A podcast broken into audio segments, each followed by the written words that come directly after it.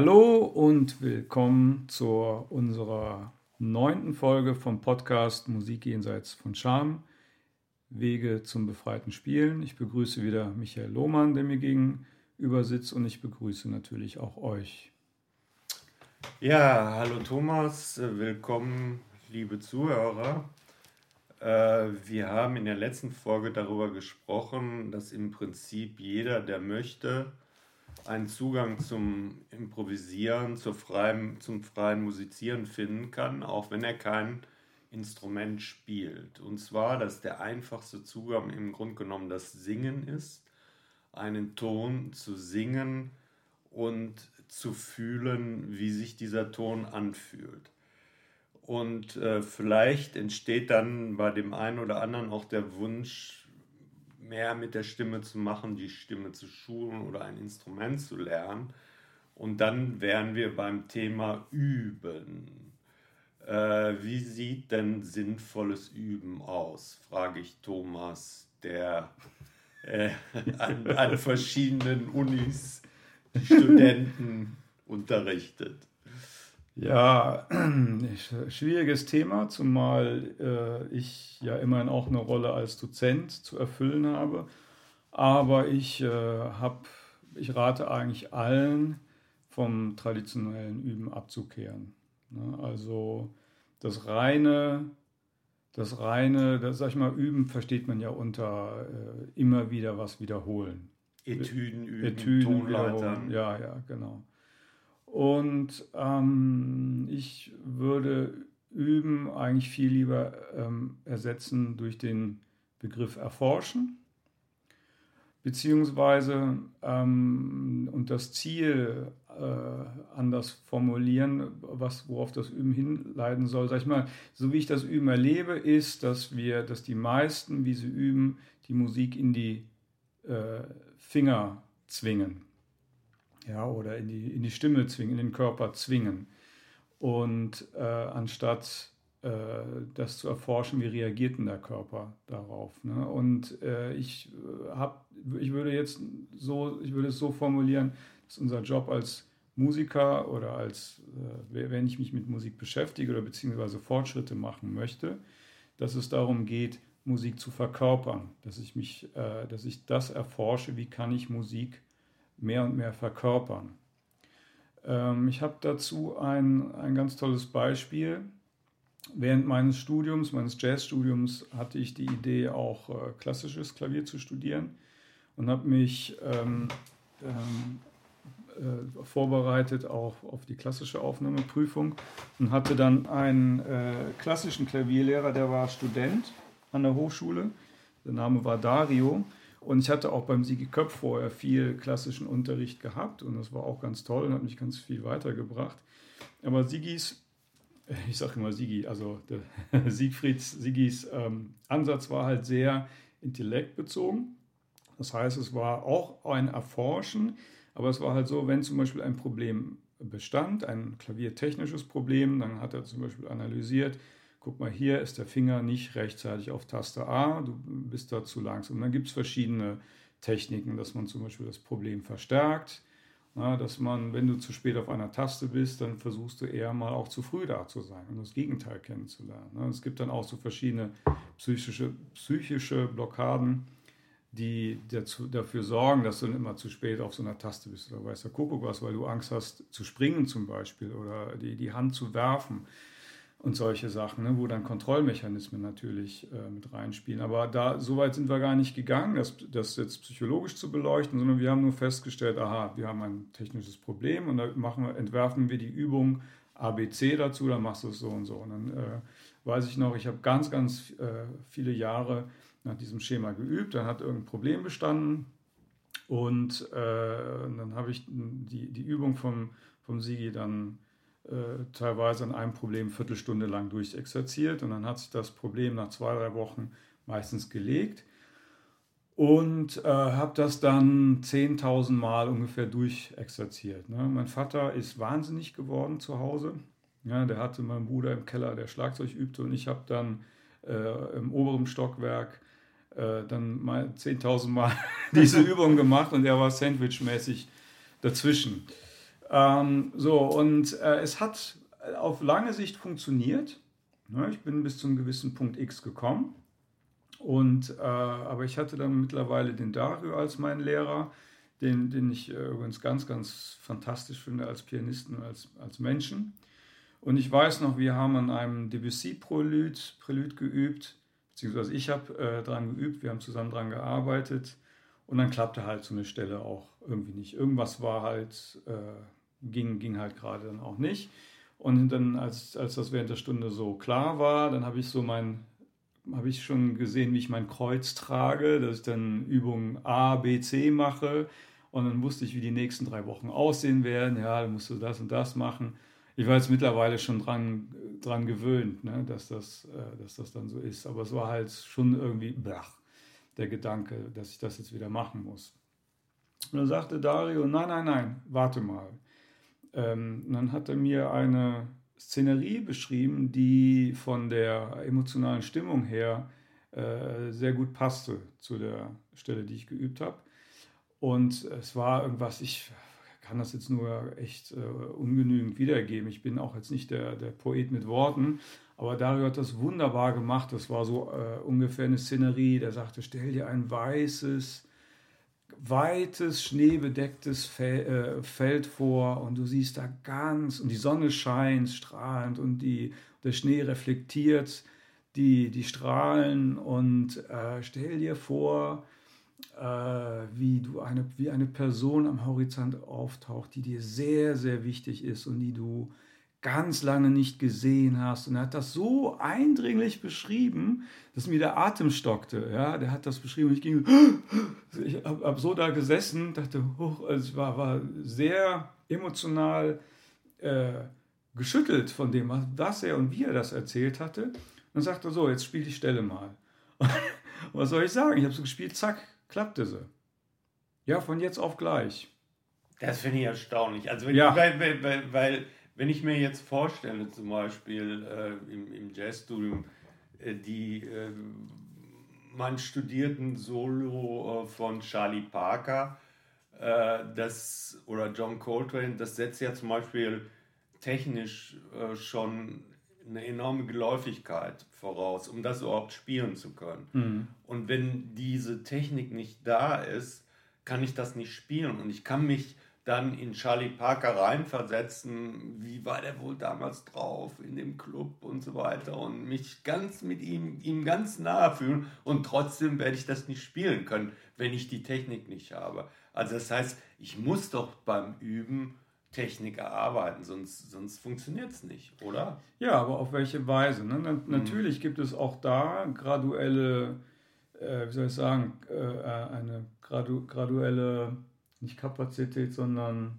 ja, wie sagt man, eine Möglichkeit, sich einzustimmen auf einen Zusammenhang. Auch die Möglichkeit, äh, eine Geschwindigkeit wahrzunehmen, wie Fingerimpulse laufen. Ne? Und äh, das muss halt auf eine, da, muss halt auch, wie soll ich sagen, das neurale Feld bereitet werden dadurch. Aber das ist immer die Frage, wie mache ich das? Natürlich, wenn du jetzt zum Beispiel sagst, ja, wenn jetzt jemand zur zweiten Klavierstunde kommt, wenn er zu, dass, dass ich dem dann nicht sage, ja komm, jetzt lass uns mal mit einer Chopin-Etüde anfangen und gucken, was da, äh, wie du das hinkriegst. Ne? Und äh, das, das heißt ja nicht, dass, äh, dass es keine Entwicklung gibt. Ja, oder dass, dass, äh, dass ich jetzt auf einmal, keine Ahnung, Kryptonit gefunden habe und auf einmal kann ich das dann. Auf der anderen Seite habe ich das jetzt, äh, dieses Erlebnis, das war wirklich ein, so, so ein Wake-up-Call und ich habe seither sehr, sehr dran gearbeitet, äh, zu, zu studieren, was war denn da für ein Mechanismus am Werk und wie kann ich das im Unterricht einsetzen. Und ich habe das mit meinen Studenten wirklich immer, immer wieder gehabt, dass, ich, äh, dass wir zum Glück diese Momente auch äh, gefunden haben, dass ich den irgendwie, dass die irgendwie die Energie befreien konnten, auch die emotionale Energie und dass sie sich einstimmen konnten auf diesen äh, musikalisch-emotionalen, energetischen Kontext und dass sie sozusagen ja, das verkörpern konnten und dann haben die äh, eine Sache von jetzt auf gleich äh, verwirklichen können oder spielen können, wo ich zum Beispiel, ähm, da hätte ich ein, zwei Jahre äh, im, im Übekeller sitzen müssen für. Aber das heißt, das waren dann Stellen, die sie, wo sie schon die nötige Technik für hatten, um die spielen zu können. Nein, nein, nein, nein, nein. Die Technik kam dann auf einmal. Die kam dann auf einmal, ja.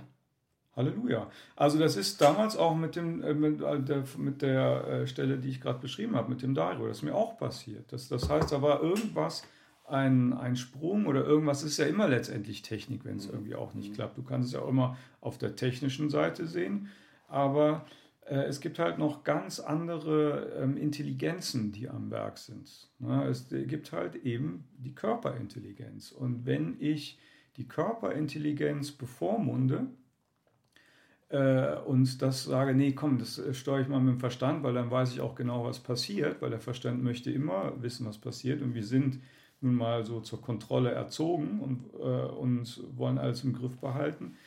Und sage ich mal, den, die Körperintelligenz zuzulassen, heißt auch, den Verstand loszulassen und ein Risiko einzugehen. Das heißt, ich weiß dann nicht unbedingt, auch was passiert. Ich weiß nur, mein Körper macht gerade was.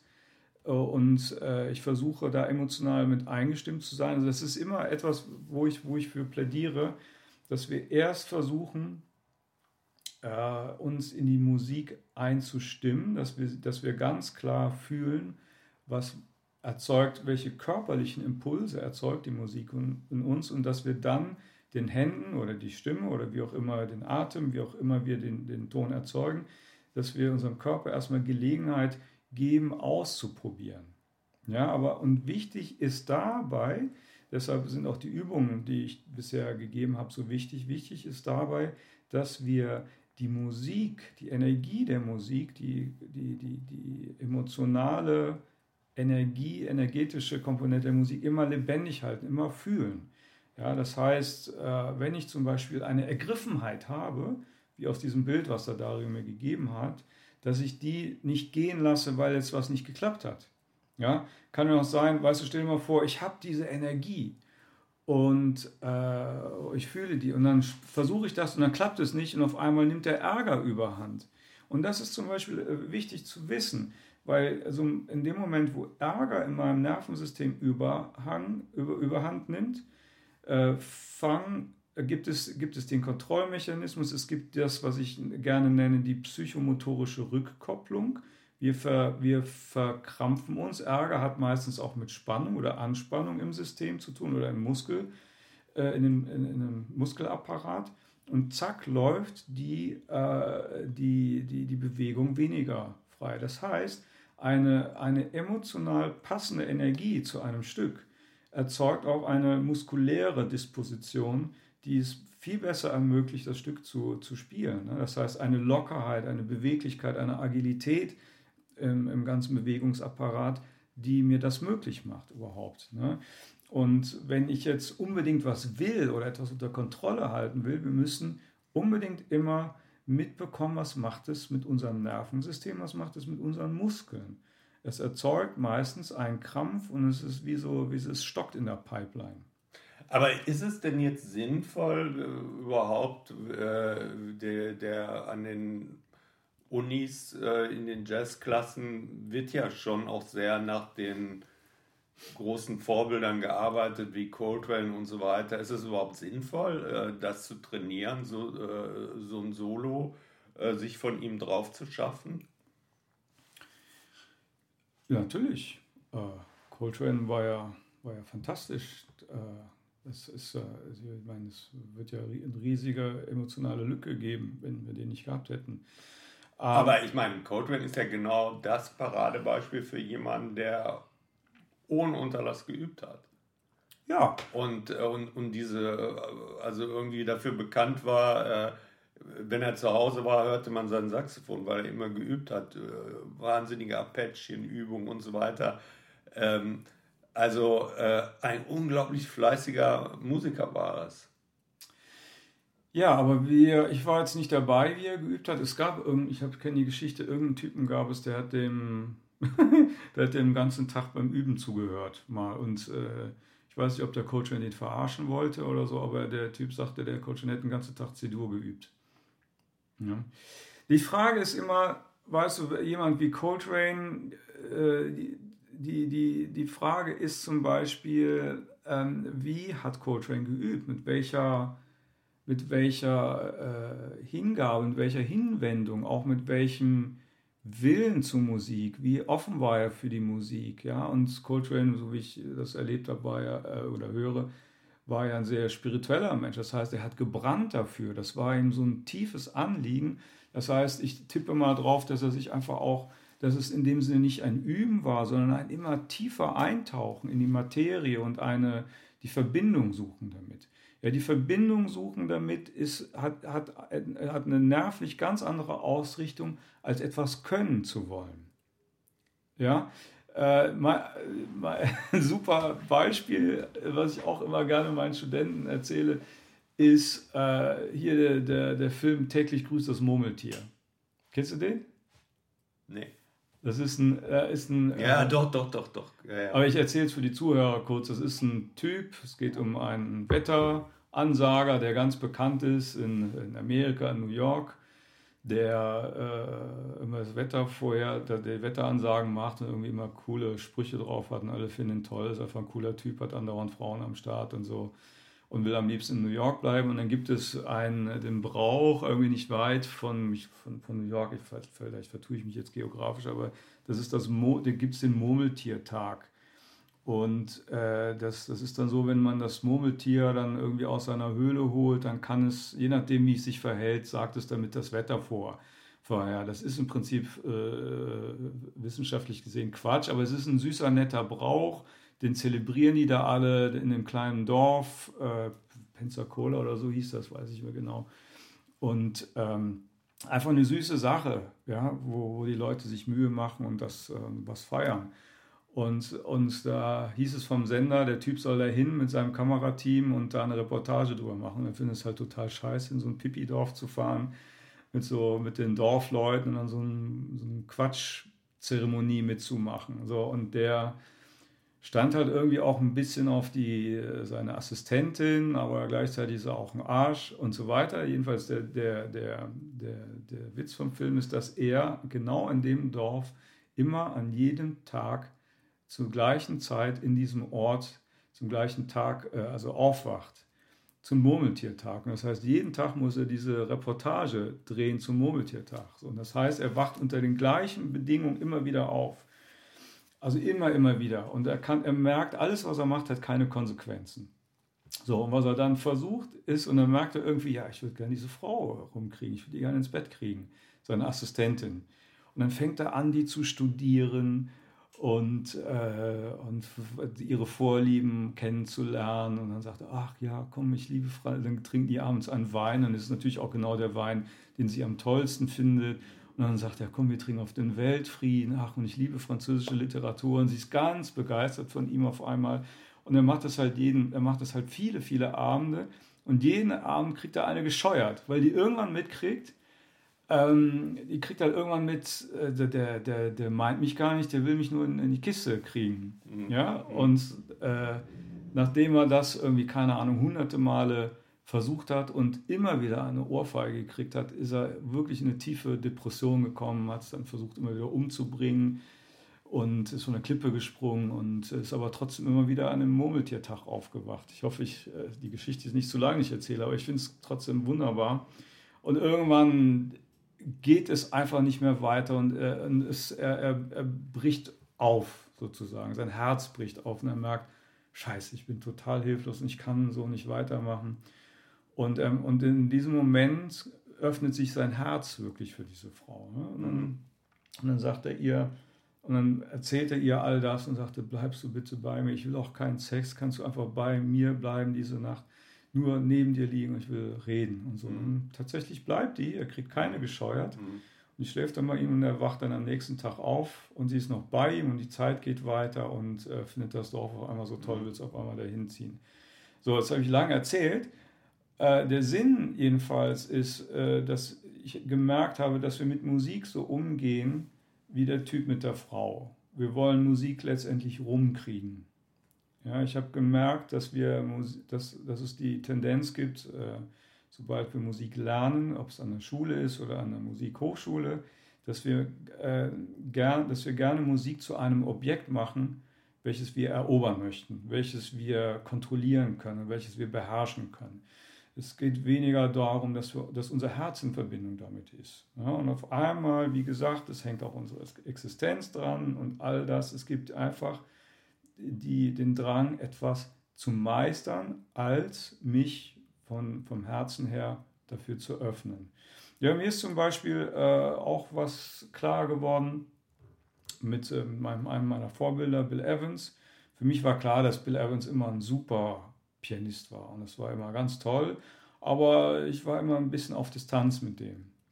So war ich, es war mir auch ein bisschen, ging mir auf den Nerv, wie alle den in den siebten Himmel äh, gehoben haben, wie toll der ist und dann wusste ich irgendwie, dass ich, ich wollte nicht jetzt in einen Wettstreit mit ihm treten, weil ich nicht, den sowieso verloren hätte.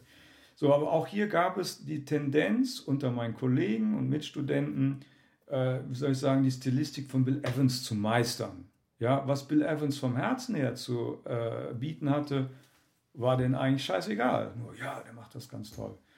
Und das wird meistens nicht auseinandergehalten. So, und dann gab es so, dass da eine tiefe Krise in meinem Leben stattfand mein Herz irgendwie genau wie in der Geschichte vom Murmeltiertag, irgendwas fiel weg und mein Herz äh, ging auf, brach auf, auch in einer großen Tragik. Und äh, habe hab dann gemerkt, boah, die Energie oder das, die Emotionalität, die ich dann fühlte, die konnte ich in Evans Musik wiederfinden. Und auf einmal war mir das alles so nah und es war mir viel, fiel mir viel leichter, sein Vokabular zu verstehen. Mhm. Ja, aber ich habe es Evans nicht zu einem Studienobjekt degradiert, sondern ich habe sozusagen, ja, klingt schwülstig und viele Jazzer werden mir einen Vogel zeigen, aber ich habe Evans Herzensenergie gespürt. Und man weiß, nur, dass er ein Riesenherz hatte. Ne? Ja, ja, klar. Nur äh, du hast seine Herzensenergie gespürt, aber du hattest auch die nötige, das nötige Spielvermögen, das umzusetzen. Ich meine, da, deswegen meine Frage, was heißt das denn jetzt, deine Einsichten konkret für deine Schüler, die du unterrichtest? Was machst du anders? Also sagst du denen jetzt, äh, Leute, ist gar nicht so wichtig, die Tonleiterübung könnt ihr erstmal weglassen. Versucht euch viel mehr äh, auf das Instrument einzustimmen. Oder was schlägst du denen vor, wenn sie dich fragen, was soll ich denn üben? Tonleitern und Fingerübungen äh, empfehle ich nur bedingt. Manchmal mache ich das, aber wenn man Spaß an der Sache hat. Wenn man zum Beispiel auch mal solche technischen Abläufe mal analysieren will, einfach aus wissenschaftlicher Sicht oder einfach aus, aus Nerdigkeit, ist ja auch nicht, nicht verkehrt.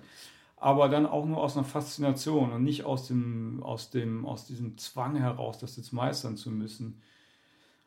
Warte mal, jetzt wollte ich aber eigentlich, ich wollte andere, auf was anderes hinaus. Aber ich fände das schon wichtig, jetzt mal, dass man sich das konkret vorstellen kann.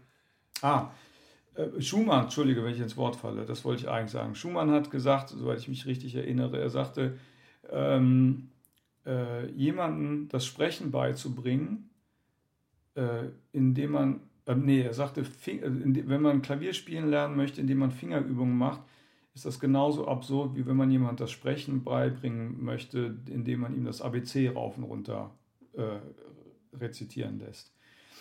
Das heißt, der Unterschied darin liegt, dass sobald es um Musik geht, schwingt die Musik, die Energie von der Musik damit und wir verbinden uns damit. Nee, wie gesagt, ich, was ich meine, ist zu erforschen, wie kann ich die Musik verkörpern. Natürlich gehört das hier und da mal mit dazu, dass man sagt, guck mal, du bist einfach nicht bei dem Sprung bist nicht rechtzeitig da. Oder, äh, äh, oder du, du, musst einfach, guck mal, du musst äh, diese und jene Töne einfach schnell, keine Ahnung, das Tempo stimmt noch nicht. Aber wie kommt man dann dahin? Ja? Aber konkret machst du zum Beispiel mit deinen Schülern, äh, sollen die zum Beispiel Soli von Bill Evans nachspielen? Nee, nur wenn es die fasziniert was ich versuche immer, also nebenbei, es gibt Typen, für die ist das super, die, die, die lieben es zu transkribieren, die lieben es da einzutauchen. Und es gibt Leute, ich bin eigentlich kein großer Transkripator, Transkripierer, Transkripator, wie sagt man, gewesen. Ich habe es immer so, so, so fetzenweise Sachen rausgeschrieben, die mir gefallen, gefielen. Ähm, nein, ich versuche in erster Linie die Liebe zu erwecken und die Verbindung zu, zu, zu, zu etablieren zu der Musik, die die Leute lieben. Also ich gucke, wo wird diese Liebe blockiert oder wo, wo wird der Fluss blockiert. Und von da aus gibt es im besten Fall die Faszination, dass die einfach von alleine versuchen, das nachzuspielen, was da passiert ist. Aber einfach, weil die fasziniert sind davon. Zum Beispiel, weißt du, ähm, äh, ich, also ich habe dir vom, vom Jacob Collier erzählt. Und ich hatte das wirklich das große Glück, zwei Stunden mit dem am Klavier abzuhängen. Und der hat mir so viele Sachen gezeigt, die ich vorher nicht konnte. So, und das war ganz interessant, weil ich habe zum Beispiel das Gefühl, der, der, Typ tickt geistig auf einer anderen, auch noch auf einem anderen Level. Der ist unglaublich äh, wach.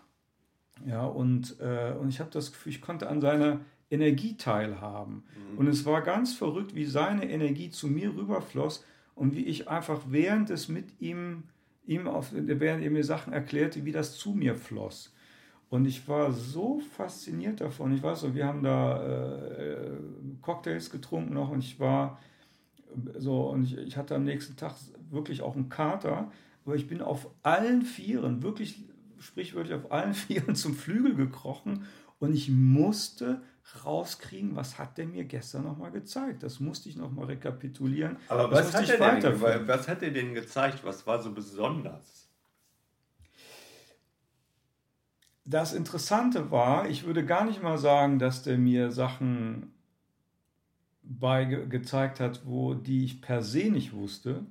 Nur der, dass der, der, der, hat mir gezeigt, der hat mir immer frische Wege gezeigt.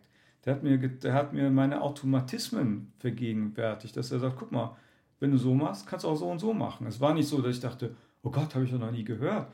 Aber ich merkte äh, in, der, in der Menge und in der Art, dass ich so ausgetretene Pfade immer wieder gelaufen bin und einfach die Sache frisch zu betrachten, einfach Tabula rasa zu machen, okay, was kann ich denn jetzt hier machen? Und nicht äh, der Verlockung äh, äh, anheimfalle, dass ich in die Sicherheit gehe, das Sachen zu wiederholen, die ich sowieso schon 3000 Mal durchgekaut habe. Ja, und deshalb wirklich, ich finde, das Wichtigste ist, was wir machen müssen, ist unsere Inspiration wach zu halten. Ja, das ist auch das, was ich mit den Übungen im Sinn hatte.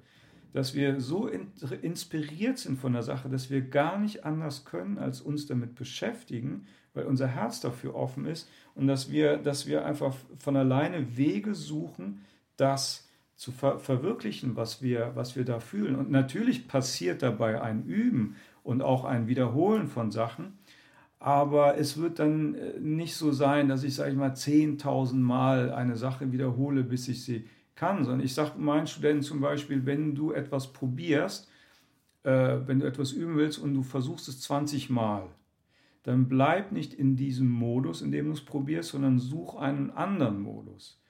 Ja, man hat so diese Idee, ja, ich muss jetzt irgendwie, ich muss nur noch 20.000 Mal das hintereinander machen, dann kann ich das. Nein, wenn mein Grundbewegungsansatz zum Beispiel scheiße ist dabei, dann kann ich das auch eine Million Mal üben und ich komme nicht zum Ziel. Das heißt, irgendwas stimmt in der Bewegung nicht und die Bewegung wird von alleine ähm, sich ergeben, wenn ich äh, emotional gut eingestimmt bin auf die Musik, wenn mein Nervensystem eingestimmt ist dabei. Und da kann man einen Haufen Sachen äh, äh, machen. Du kannst zum Beispiel ja, äh, äh, zur Musik tanzen. Einfach, keine Ahnung, mach die Jalousien runter, wenn du Angst hast, dass dich jemand sieht. Und dann beweg dich einfach dazu. Spüre die Impulse, die dein Körper machen will. Gerade auch, wenn es um Rhythmus geht oder Timing geht. Ich habe zum Beispiel, wo ich total baff war, da war Joe Lovano bei uns in Essen an der Volkwang Hochschule und hat einen Workshop gegeben für vier Tage. Und dann sagt der, ja, ich habe nie mit Metronom geübt. Nie? Ja, nie. Und du kennst ja, was, was der Typ für, ein, für, für, für eine Granate ist an seinem mhm. Instrument. Ja? Und äh, dann merkte ich, aha, da ist, das ist was, da, da, passiert was ganz anderes dabei. Und wenn ich zum Beispiel sehe, wie wir mit Metronom üben, dann wird mir ja eigentlich schlecht. Ja, da hast du so eine Kiste, die macht immer piep, piep, piep. Und wir versuchen einfach immer nur abzustimmen, ob wir da mit diesem Piep sind, mit dem, was diese elektronische Kiste uns hervorgibt oder nicht. Und wir verrücken die ganze Zeit dann irgendwelche Noten hin und her, damit die passend macht, gemacht wird an eine, an eine Kiste, die uns elektronische Beeps geht. Das ist ja unkörperlicher, geht es ja gar nicht. Was wir machen müssen, ist dieses, dieses, diesen Impuls vom, vom Metronom, das müssen wir verkörpern. Und dann darf es natürlich auch schwanken. Ja, Musik wird ja nicht äh, klasse, wenn wir, je präziser wir sind. Ja.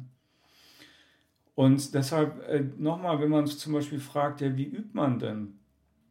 Das, äh, da muss ich unbedingt sagen, als erstes kommt die Inspiration. Wir müssen üben, unsere Inspiration äh, immer wieder zu erwecken und präsent zu halten. Aber da muss ich jetzt auch doch nochmal nachfragen, wenn du jetzt zum Beispiel denkst an die Situation, wo du dich vorbereitet hast auf die Aufnahmeprüfung an der Musikhochschule. Da hast du ja gesagt, ich habe mir damals den Arsch abgeübt. Das heißt, da war, hattest du wohl eher nicht die Frage, bin ich jetzt eigentlich inspiriert, sondern du hast das gnadenlos durchgezogen und äh, dann eben auch die Aufnahmeprüfung geschafft. Geht es überhaupt anders mit einer anderen Methode? Ja, natürlich. Ich, also es ja? ist ja nicht so, dass meine, dass meine Entwicklung aufgehört hat nach der Aufnahmeprüfung. Ja, das heißt, aus heutigem Stand würde würd ich mich ganz anders auf eine Aufnahmeprüfung vorbereiten. Und ich bereite jetzt immer noch Leute auch auf die Aufnahmeprüfung vor. Aber ich gehe ganz anders vor dabei. Ne? Also auf, natürlich, es gibt Grundübungen, die ich die, die ich die machen lasse. Und ich sage und ich sage immer, guck mal, wenn du dich zum Beispiel durch Akkordfolgen bewegen möchtest, musst du dich orientieren können. Ja, aber äh, das Wichtige dabei ist zum, zum immer, dass das, das Material, mit dem ich mich äh, umgebe oder mit dem ich mich befasse, dass das so, äh, wie sagt man, titriert, reduziert ist, dass ich damit im bewussten Fühlen kommen kann. Auch hier, dass ich zum Beispiel, wir haben ja Töne fühlen gesagt, dass ich zum, dass ich, wir haben über Töne fühlen gesprochen, dass ich zum Beispiel sage, dass ich mit, mit den Leuten äh, die Übung mache, wie fühlt sich eine None beispielsweise in einem Akkord an? Was löst die körperlich in dir aus? Ja, und wie kann ich gut eine None mit der anderen verbinden? Einfach, wie es sich gut anfühlt. Nicht, wie man es gut macht. Ja, und das ist zum Beispiel ein ganz wichtiger Shift auch wieder, wenn ich sage, ja, du, musst das so und so machen, so macht man das. Ja, was passiert im Nervensystem? Oh, okay, wenn ich das nicht gut mache, dann habe ich verkackt und dann werde ich die Aufnahmeprüfung nicht schaffen. Es geht, ja, und, dann, und auf diesem Wege erziehe ich niemanden dazu, aus der Inspiration herauszuführen, sondern es ist einfach, ich sage gerne, ich benutze auch gerne das Beispiel zum Kochen. Ja, das Material, mit dem wir arbeiten oder improvisieren, ist, hat, ist wie, kann man vergleichen, wie ein Koch, der sein Gewürzregal gut sortiert hat. Der weiß genau, aha, hier steht, keine Ahnung, hier steht Curry, da steht Kreuzkümmel, da steht pff, Bärlauch, weiß er, Kuckuck was, und er weiß immer genau, aha, da und da und da muss ich jetzt hingreifen, um, um, das, äh, um, um das ins Essen zu tun.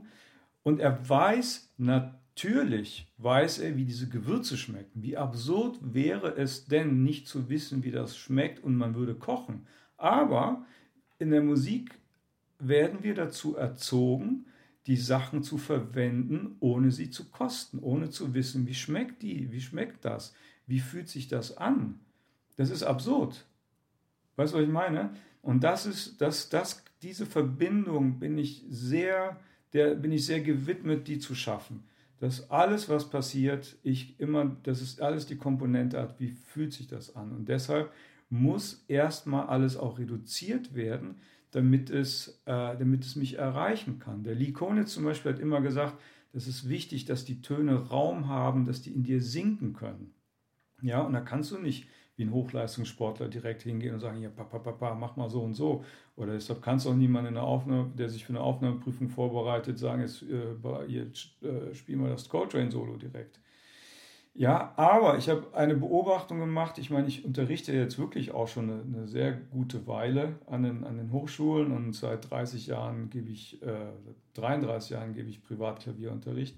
Was ich gemerkt habe, ist, wenn wir einmal wirklich das Material gespürt haben, gekostet haben, geschmeckt haben, mit dem ich, mit dem ich arbeite. Das braucht, das, das braucht natürlich viel Zeit und Ruhe und wenig Informationen, die ich wirklich ähm, äh, mit, mit denen ich äh, immer stückchenweise vorgehe, mit denen ich in Kontakt trete, damit ich die voll und ganz erfassen kann, damit alle meine Sinne die erfassen können, damit ich, das, das, äh, damit ich die, die, die Finger fühle, wie fühlt sich die Taste an, dass ich höre, wie hört sich das an, dass ich meinen Körper fühle, wie, wie, wie schwingt auch das Klavier, in, in, Körper, mein Körper mit, wie fühlt sich dieser, wie schwingt dieser Ton körperlich in mir, wie fühlt sich der Ton an.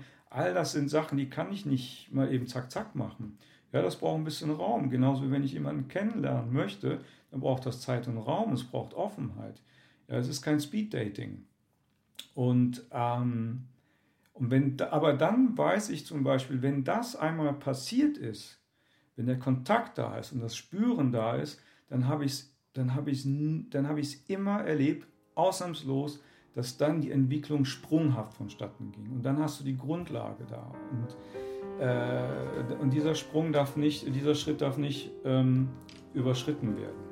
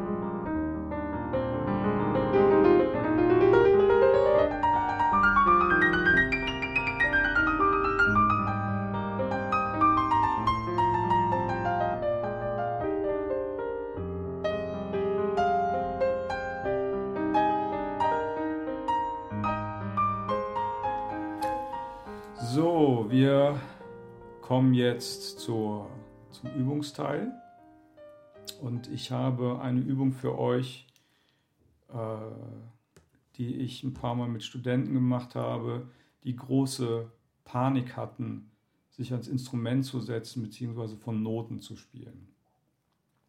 Ich möchte ähm, dazu noch was kurz erläutern aus äh, meiner Ausbildung im Somatic Experience. Und zwar ähm, gibt es Orientierungsreaktionen. Äh, wenn wir zum Beispiel, wenn ein Tier in Gefahr ist, dann hat es äh, äh, verteidigende Orientierungsreaktionen. Dann schaut es, checkt es zum Beispiel Fluchtwege ab. Wo kann ich hin? Was kann ich hier machen? Was kann ich da machen, um mich zu verteidigen oder äh, zu verteidigen oder zu flüchten? Ja, wenn es nicht bedroht ist, das, äh, äh, das Tier, dann hat es äh, erkundende Verteidigungsreaktionen. Und wenn wir konditioniert sind, unter Stress und eine, eine latente Bedrohung beim Musikmachen zu fühlen, dann äh, bleiben wir latent in einer Verteidigung, verteidigenden Orientierungsreaktion stecken. Das klingt jetzt alles ein bisschen wissenschaftlich, aber das heißt zum Beispiel, dass ich dass ich äh, Angst kriege, so ein bisschen Stress kriege beim Spielen, dass ich Angst habe, ich finde die Noten nicht rechtzeitig, dass ich Angst habe, ich finde die Taste oder, oder die, die Seite oder die Klappe nicht rechtzeitig. Und äh, das ist wie ein Tier, das nach einem Fluchtweg sucht, ja, ver ver verglichen mit dem, was im Nervensystem passiert. Und da müssen wir raus, weil wir wollen nicht aus, eine, aus, aus einem Fluchtinstinkt heraus Musik machen. Und was wir dabei brauchen, ist, dass wir uns in Sicherheit und in Ruhe orientieren können. Und diese Möglichkeit wird uns meistens genommen, äh, weil, ja, wir kennen es alle, unseren Lehrern ging es nicht schnell genug, wir sollen uns mehr anstrengen, wir sollen bessere Hausaufgaben machen, wir sollen mehr üben und, und so weiter und so fort. Wir werden quasi damit in die Enge getrieben und haben nicht mehr die Möglichkeit, von alleine uns neugierig zu erkunden.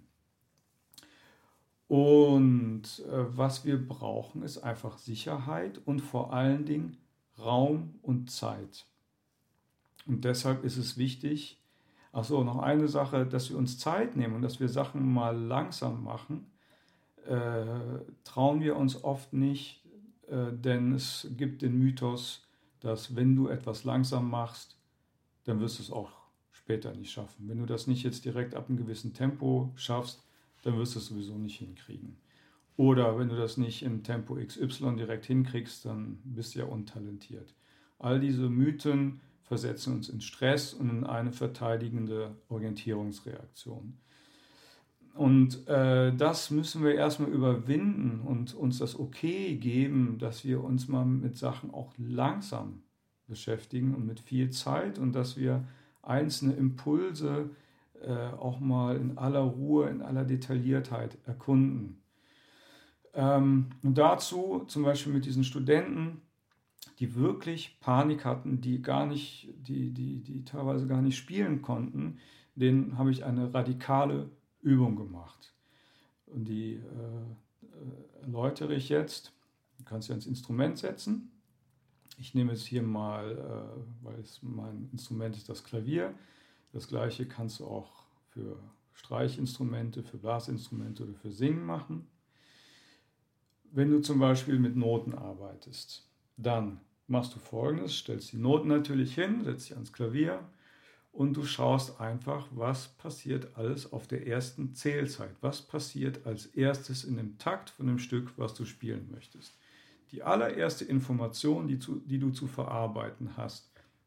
Du bist jetzt nicht gezwungen, diese Information schnell zu verarbeiten. Du schaust, wo, welchen Ton muss die rechte Hand spielen und welche Ton oder welche Töne muss die linke Hand spielen. Und du legst die Finger einfach nur auf diese Tasten oder je nach Instrument auf deine Klappe oder auf, auf die Seite oder klemmst die Seite ab an der Stelle, wo es sein muss. Aber du drückst, du, du, du aktivierst den Ton noch nicht. Beim Klavier ist halt natürlich, du drückst die Tasten noch nicht runter. Du guckst einfach nur in aller Ruhe, ist es der Ton, den ich brauche? Du kannst nochmal dich vergewissern, dass es auch wirklich der richtige Ton ist. Ja, dann äh, nimmst du einen tiefen Atemzug und dann drückst du die Tasten runter, hältst den Ton aus und äh, kannst ihn liegen lassen oder loslassen, ist egal. Du nimmst jedenfalls noch einen tiefen Atemzug. Das heißt, für jede von diesen Aktionen äh, brauchst du pff, locker eine Minute. Und das kann sein, dass du nach zehn Minuten vielleicht einen Takt durchgeforstet hast.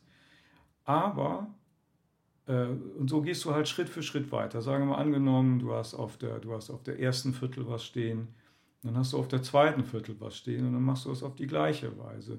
Du suchst in aller Ruhe dein, deine neuen Griffe, die rechte Hand erst in Ruhe, suchst du, dann legst du die Finger hin, dann die linke Hand suchst du in Ruhe, legst die Finger auch hin, dass die Finger äh, spielbereit sind, nimmst einen tiefen Atemzug und dann drückst du die Tasten wieder runter und nimmst du wieder einen Atemzug. Und das mit jeder Aktion, die du im Takt machen musst. So, und äh, das braucht viel Zeit und viel Geduld, aber diese Übung hat eingeschlagen wie eine Bombe. Das habe ich ein paar Mal gemacht und die haben, und äh, meine Studenten, die haben alle, die das Problem hatten, äh, haben es gelöst bekommen. Die haben keine Angst mehr vor Noten gehabt. Und wir dürfen uns nicht vertun, was für eine Menge an Informationen wir verarbeiten beim Musikmachen. Wenn du alles zusammenzählst, was wir pro, pro Sekunde machen, dann hast du rechts vielleicht drei Töne, links hast du zwei Töne. Äh, oder ja, und dann, also ich mal, wenn du zwei Akkorde hast, hast dann hast du zweimal fünf Töne äh, vielleicht. Und dann musst, du, dann musst du von A nach B springen. Das heißt, wenn du alles auf Informationen unterbrichst, dann kommst du locker locker auf 20 und noch mehr Informationen pro Sekunde. Wer, welch, wer soll das direkt schaffen? Das müssen wir wirklich mal klar haben und wir müssen all diese Schritte mal ganz uns bewusst, äh, wir müssen uns gönnen, das mal ganz bewusst nachzuvollziehen.